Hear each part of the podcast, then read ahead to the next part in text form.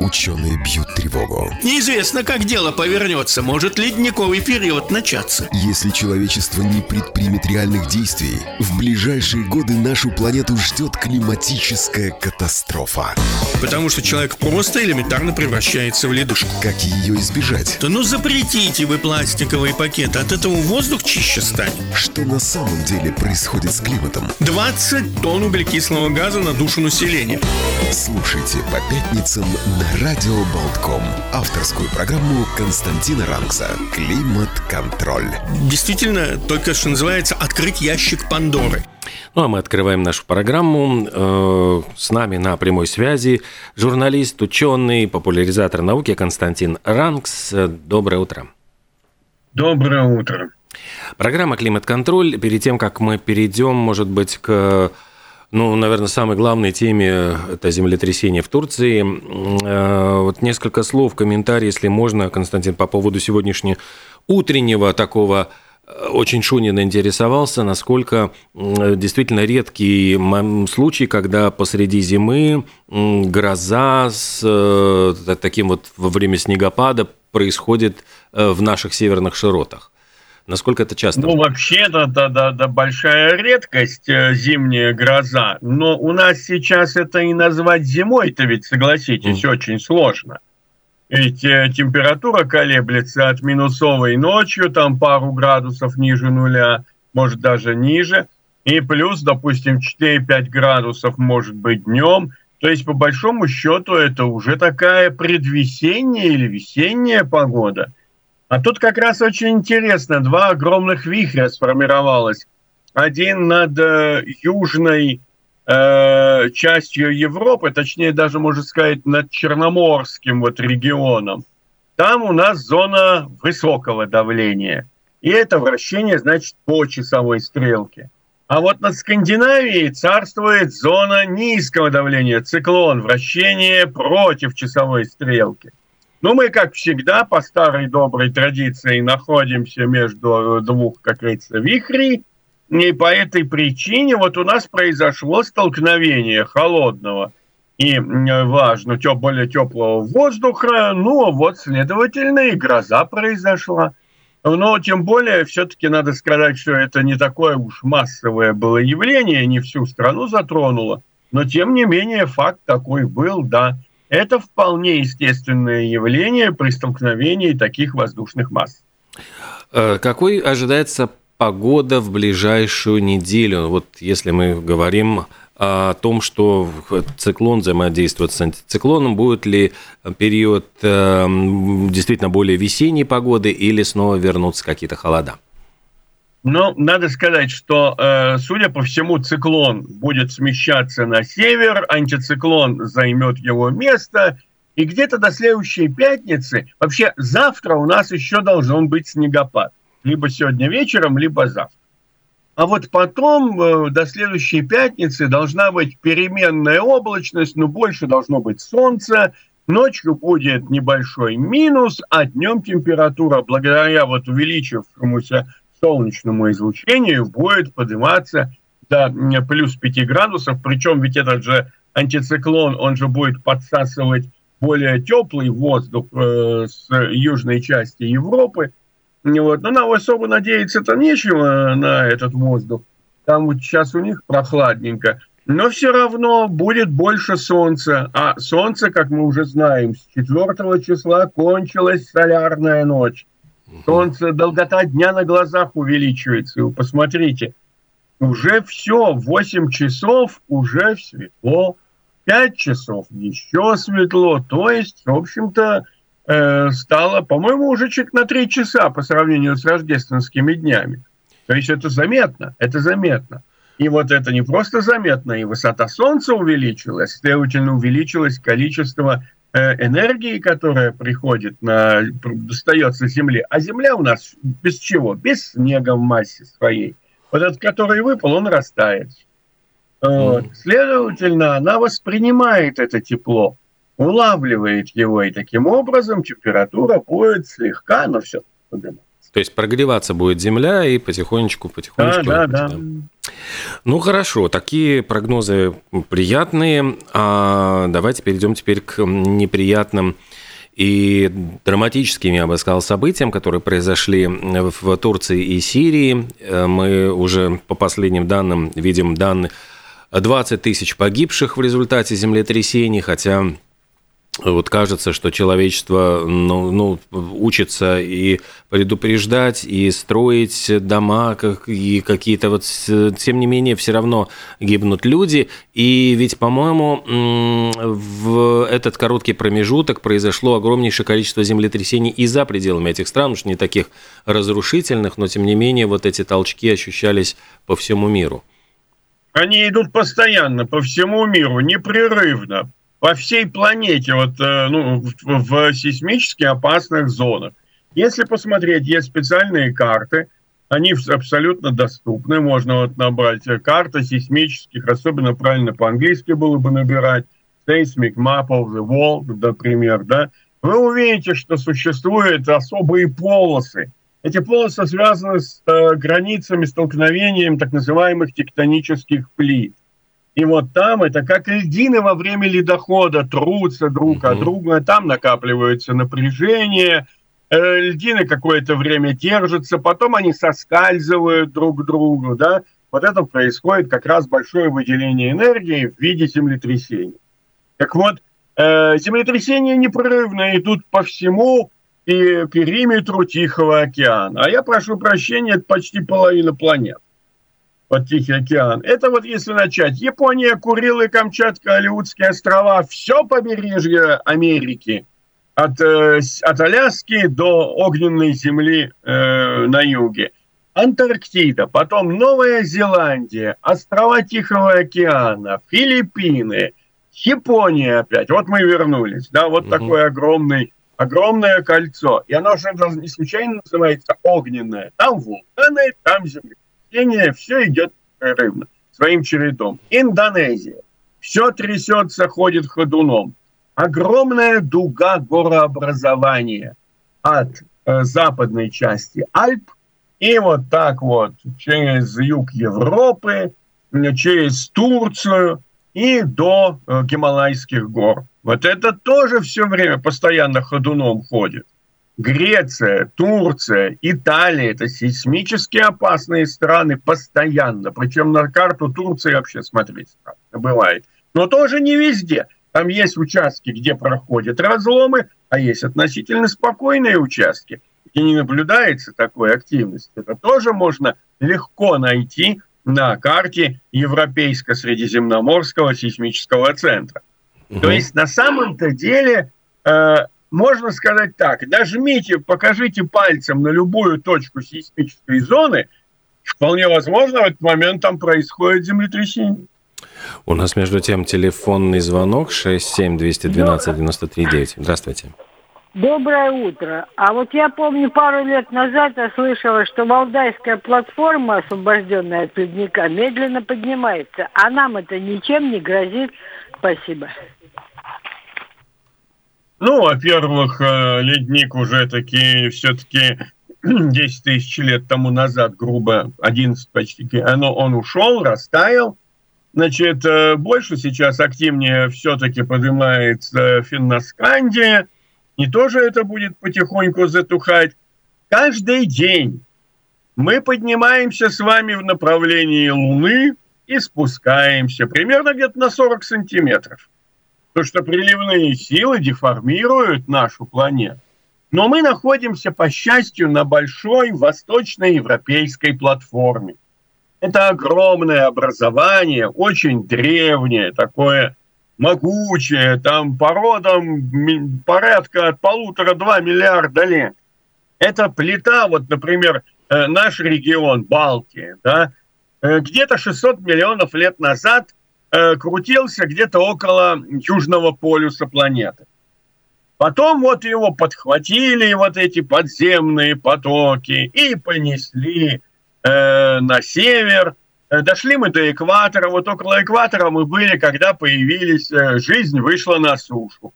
Вот, например, вышли такие рыбы пандрихтисы, дышали они ушами, четырехногие были рыбы. Их отложения находятся в Девонских отложениях в Латвии, вот Лоде, да, и в этом регионе. Так что потом вот мы доплыли до нынешних мест, мы продолжаем плыть на север, вот, и чем это все закончится, ну, можно предположить, что опять соберемся в какой-то новый единый материк, потом опять разбежимся, и вот так это будет еще долго. Вот. И эта э, наша платформа, она очень хороша тем, что она э, устойчива и могучая, такая крупная. То есть мы а как, вот на, как на плоту, мы как, э, находимся как будто бы это плод. Как на очень большой льдине. Угу. На очень большой толстой льдине. Вот мы сидим. А вокруг есть маленькие льдинки. Вот, например, Турция, значительная часть, находится на так называемой Анатолийской плите. Вот если открыть тектоническую карту, вот, или просто набрать в Википедии «Анатолийская плита». Ой, страшное дело. Ее с севера прижимает э, евразийские, ну, плита, да? С юга движется Африка. Африка вообще же ее несет в, и столкновение Африки и Европы, оно будет все развиваться. И наши, я надеюсь, далекие потомки, которые все-таки будут, они станут свидетелями того, как вся Южная Европа покроется сетью вулканов. Вот. Но угу. э, Нас... до этого еще довольно-таки далеко. А вот то, что анатолийская плита зажата еще плюс саравийской плитой, вот, вот это, конечно, им очень тяжело. У нас, между тем, еще один звонок. Здравствуйте. Э, добрый день. Скажите, пожалуйста, вот э, как-то я прочитал э, выдержку одного российского ученого, он выдвигал такую версию, что глобальное потепление связано не столько с человеческой деятельностью, сколько с тектонической активностью Земли. Он приводит в качестве примера таяние ледников в Антарктиде, то есть образование подледных озер. Э, и они вот именно образовываются за счет тектонической активности. Насколько эта вот версия, она э, соответствует истине, насколько она актуальна. Спасибо. Спасибо за вопрос. Понимаете, тут какая картина получается? Дело все в том, что одно другому совершенно не мешает. Но при желании можно всегда одно с другим связать. Например, э, повышение тектонической активности э, в Антарктиде под льдом может происходить от кучи признаков, о которых мы, от кучи причин, о которых мы не имеем ни малейшего представления. Я вот чтобы понять, могу сказать. Вот смотрите, от нас до центра Земли где-то 6 с лишним тысяч километров.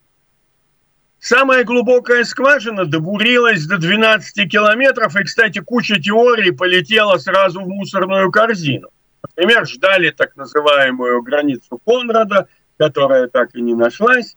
Вот. Но дело не в этом. Дело все в том, что мы знаем о внутренней части Земли на основе, так скажем, дистанционных методов и достаточно ограниченных. Это сейсмические волны мы изучаем, как распространяются – то есть у нас нету образцов, у нас нету возможности, что называется, проглядеть нашу всю планету, кроме как вот этими сейсмическими волнами. Чем еще? Мы можем наблюдать флуктуации. В некоторых местах земного шара наблюдается изменение силы тяжести.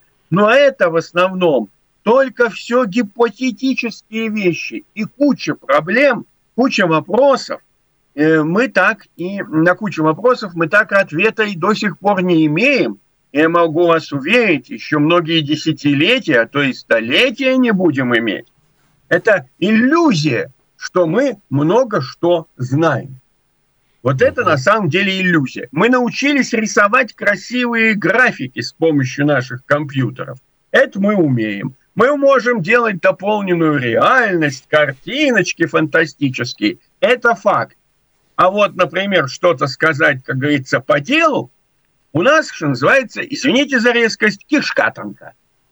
И это я имею в виду, когда говорю «у нас», я имею в виду всего человечества. Потому что вот реально мы не можем пробурить даже до, до мантии. Мантия вообще вот по идее, да, в океане, она где-то толщина земной коры, там самая маленькая, где-то 5 километров.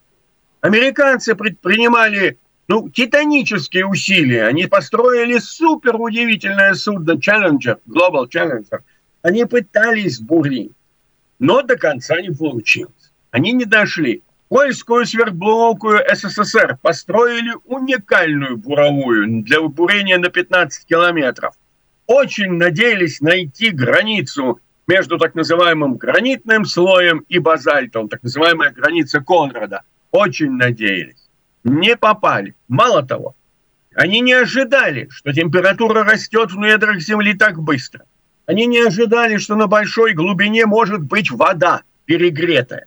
Правда, эта вода, перегретая под большим давлением, оказалась столь э, страшной жидкостью, которая легированную сталь растворяла.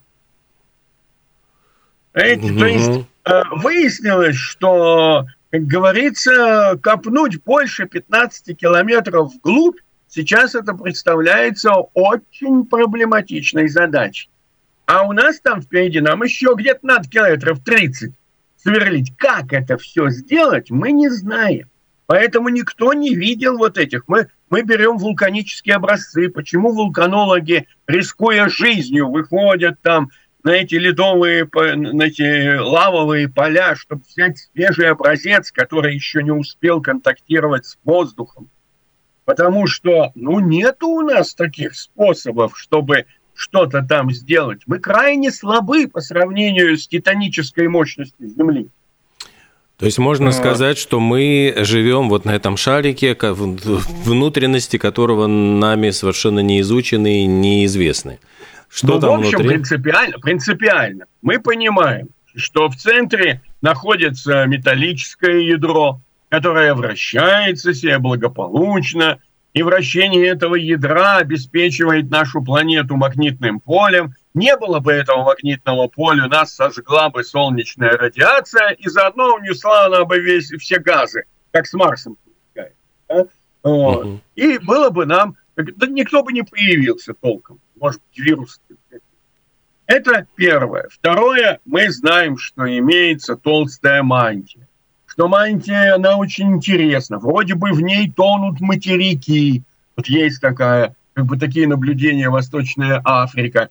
Э, Восточнее Африки, в Индийском океане, но глубоко где-то там. Потом э, есть такое понятие астеносфера, вот по которой двигаются, плавают материки, как льдины по поверхности воды.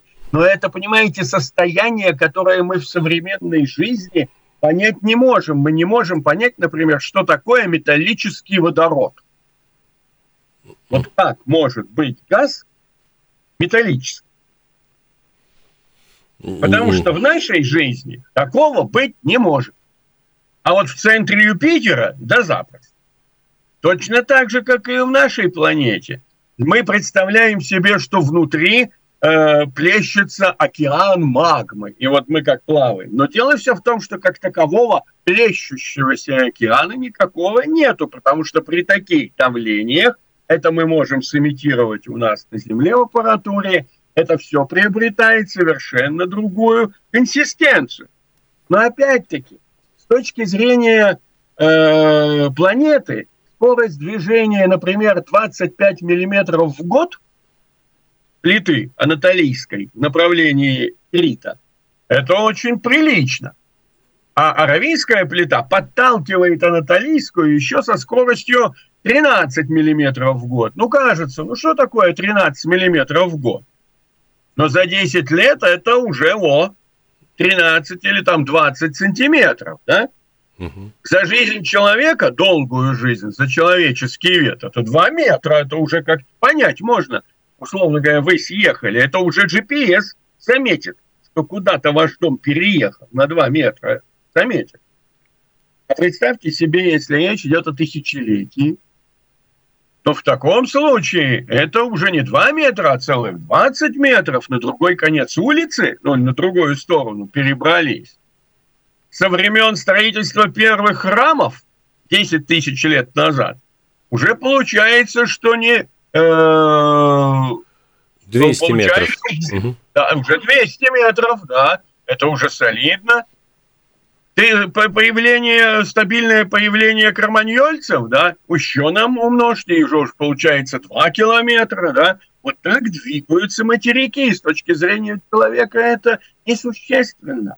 А для планеты, которая считает свою жизнь даже не миллионами лет, а десятками миллионов лет, это, в общем-то, довольно вполне приличная скорость. Вот это несоответствие нашего размера и нашего времени по сравнению с временем планеты и ее размерами и приводит к тому, что мы начинаем гадать, что же, почему же такая случилась катастрофа? Она должна была случиться.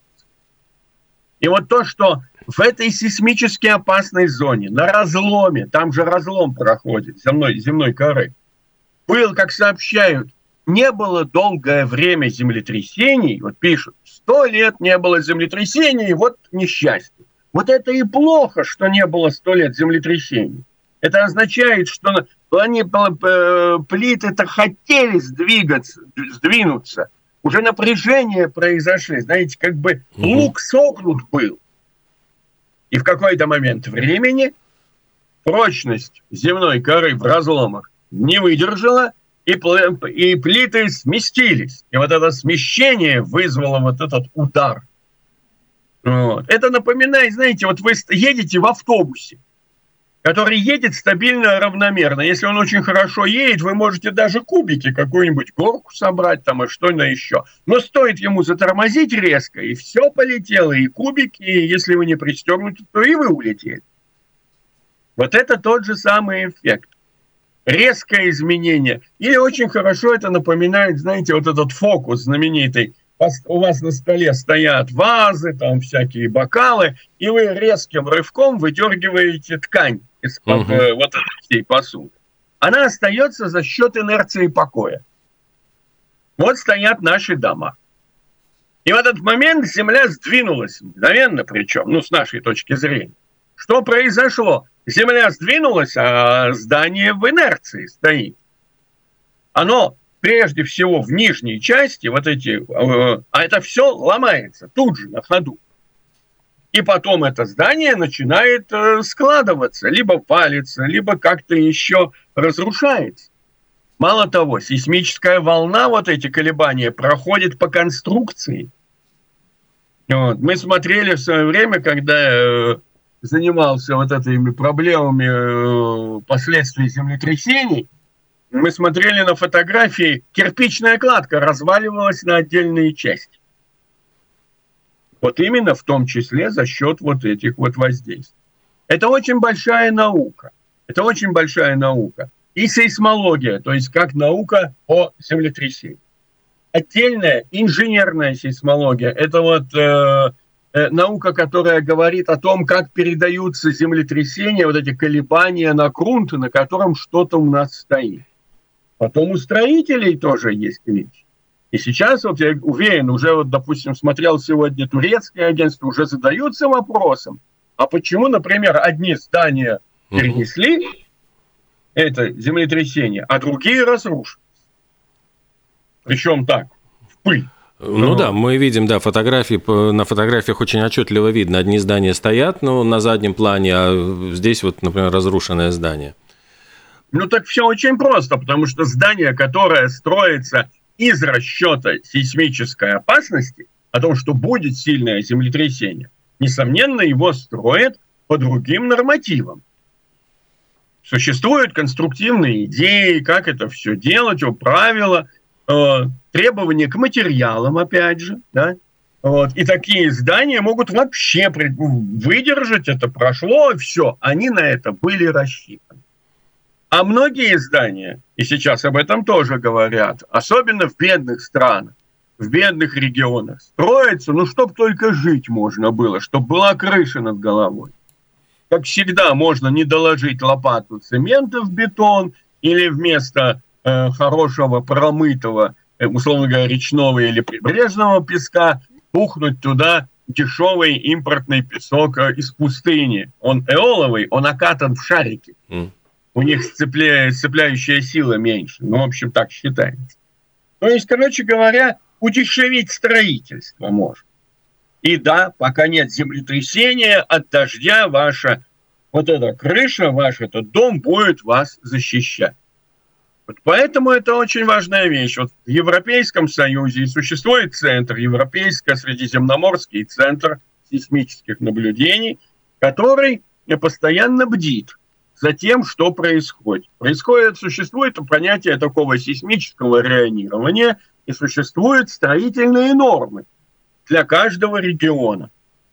И согласно этим строительным нормам а, указывается достаточно точно, как нужно строить. Вот э, важно соблюдать эти нормы.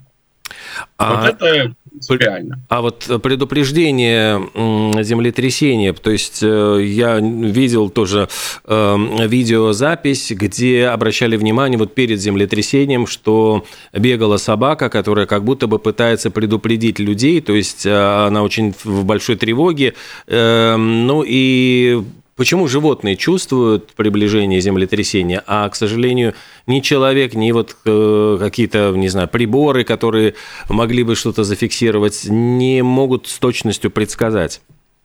Приборы могут э, давать огромную массу информации, и реальный сигнал в этом потоке, так скажем, инфошума может просто пропасть. Это отдельная тема. Второй момент. Э, вспомните, по-моему, Битлз в каком было альбоме вот этот знаменитый собачий свисток, когда угу. э, э, в конце композиции собаки начинали лаять и выть.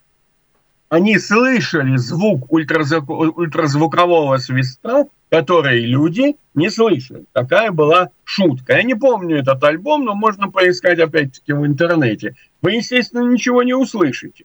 Но не надо мучить собаку, если она у вас есть, или там кошка. Дело все в том, что э, животные могут слышать шире диапазон, и они могут услышать, что происходят какие-то странные трески, писки, чего не было раньше. И поэтому начнут проявлять беспокойство. Конечно, есть очень интересные рассказы, что вот какая-то кошка она э, что-то почувствовала, укусила хозяина за ногу, он схватил тапок, погнался за этой кошкой, чтобы шлепнуть ее. Она выскочила на улицу, мужик за ней, а тут крыша обвалил. Ну, это красиво, очень такая хорошая история, но мы же не можем в массовом порядке надеяться на то, что, как говорится, кошки-рыбки будут нас э, предупреждать о землетрясении. Тем более, что вот, ну да, происходит какой-то шум. Земля постоянно шумит в таких районах. Но, но, но будет ли сорвется, сломается ли, разорвется, условно говоря, ткань земли или нет, мы не знаем.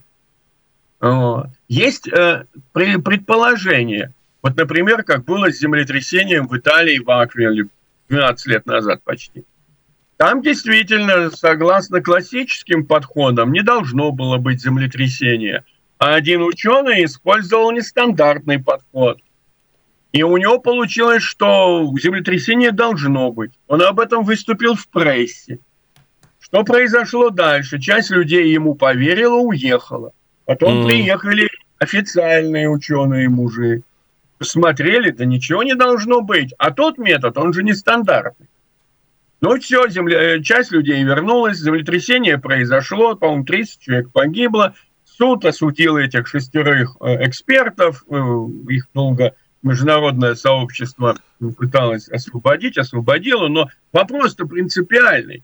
Дело все в том, что решение вот по такому вопросу ни чиновники, ни эксперты принимают не с кондачка, мое вот что я вот тут думаю, а согласно утвержденных нормативов. И вот это принципиальная вещь. Нормативы могут не соответствовать э, знаниям, уровню знаний. Ну и я так понимаю, мы сейчас наблюдаем, э, опять-таки, вот тяжелые последствия, э, большое количество погибших, разрушенные здания. Не приведет ли это, э, ну вот эти землетрясения, эти катаклизмы к потоку беженцев? Кстати, я посмотрел Beatles, это альбом Сержант Пеппер и A Day in the Life, День в жизни. Вот там Пол Маккартни записал в конце свист э, ультразвукового, звук, звуковой, который улавливал его собака. Да. Ну вот, и, значит, я не ошибся, э, слава богу. Э, я к чему? Я к тому, что... Погодите. Я спрашиваю, не приведет ли к потоку беженцев вот, а, вот ну, эти... Ну, нет, да, вот эти... Тут вообще надо сказать, смотрите, 20 тысяч, уже больше, в Северной Сирии, в Турции больше 18 погибло. Значит, э, около 70 тысяч раненых уже точно зарегистрировано. Да? И где-то полтора и сотни тысяч людей, оставшихся без крова, надо считать. Огромная масса, а там же еще и беженцы сирийские жили, там всевозможно. Сейчас это грандиознейшая проблема э, всего континента. Грандиознейшая проблема. Сейчас мы не знаем, но вот если смотреть вот турецкие э, СМИ, которые дают более оперативную информацию, там же действительно, смотрите, в, в горах Анатолии ночью минус 20. Днем там около нуля, но ночью даже вот в южных частях минус 5. Почему говорят о том, что резко возросло количество жертв? Не успевают добраться до людей, они замерзают, а их не раздавило, они замерзают. И вот это, э, плюс, э, опять-таки, там очень большая площадь подверглась землетрясению. И поэтому нельзя вот там взять, как бывает в других случаях, здесь людей собрали, через сколько там километров 30 отвезли, и там им нашлось жилье. Сейчас все очень как в шахматах. Тут э, стоит, там рухнуло. Это огромная проблема. И поэтому, да, я подозреваю, что Европе придется, ну, как скажем, оказать большую помощь именно Турции и Сирии в наступающую весной и летом. Ну что же, спасибо большое. Константин Ранкс, программа «Климат-контроль». И до встречи в следующую пятницу. Будем надеяться, что поводы для разговора будут более оптимистичными и позитивными, чем сегодняшние. Спасибо большое. Ученый, журналист и популяризатор науки Константин Ранкс был сегодня с нами на прямой связи. Всего доброго, хорошего дня. До свидания.